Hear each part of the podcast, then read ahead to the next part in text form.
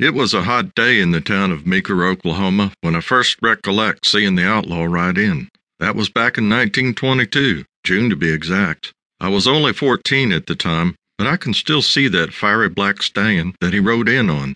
It was on a Sunday that I first saw them, the stallion and the stranger. They were sitting on the hill just west of the church. Billy Pfeiffer and I had snuck out of our Sunday school class and were hiding in the trees behind the building. I think we were both hypnotized by the image up on the hill.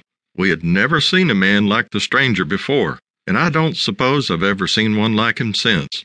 The stranger wasn't really a very big man, but at the time I thought he was.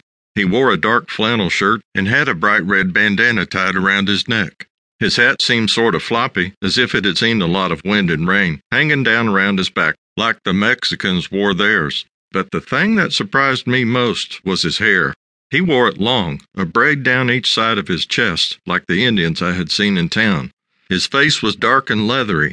At the time, I thought he must have been an Indian, or at least part. I imagined him to be some long lost chief coming back to avenge his people. Of course, later on, I did find out that he was a quarter Cherokee, but this man was no Indian chief. He was an outlaw. As the singing from the church grew louder, I recall seeing the stranger turn in his saddle and look back in the direction from which he had come. There was a hard look on his face, a very determined look. I knew at once that something was going to happen.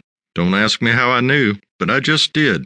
Somehow, this intruder to our world was going to change the entire lives of my family. In a sense, I became the man I am because of him. But back then, all I could feel was the excitement of something I couldn't understand. When he had turned back toward the church and then rode that magnificent steed down the hill, I knew I had to tell someone all the visions that were running through my mind. I had come running out of the woods, Billy Pfeiffer right behind me, as the congregation started out of the white one room church.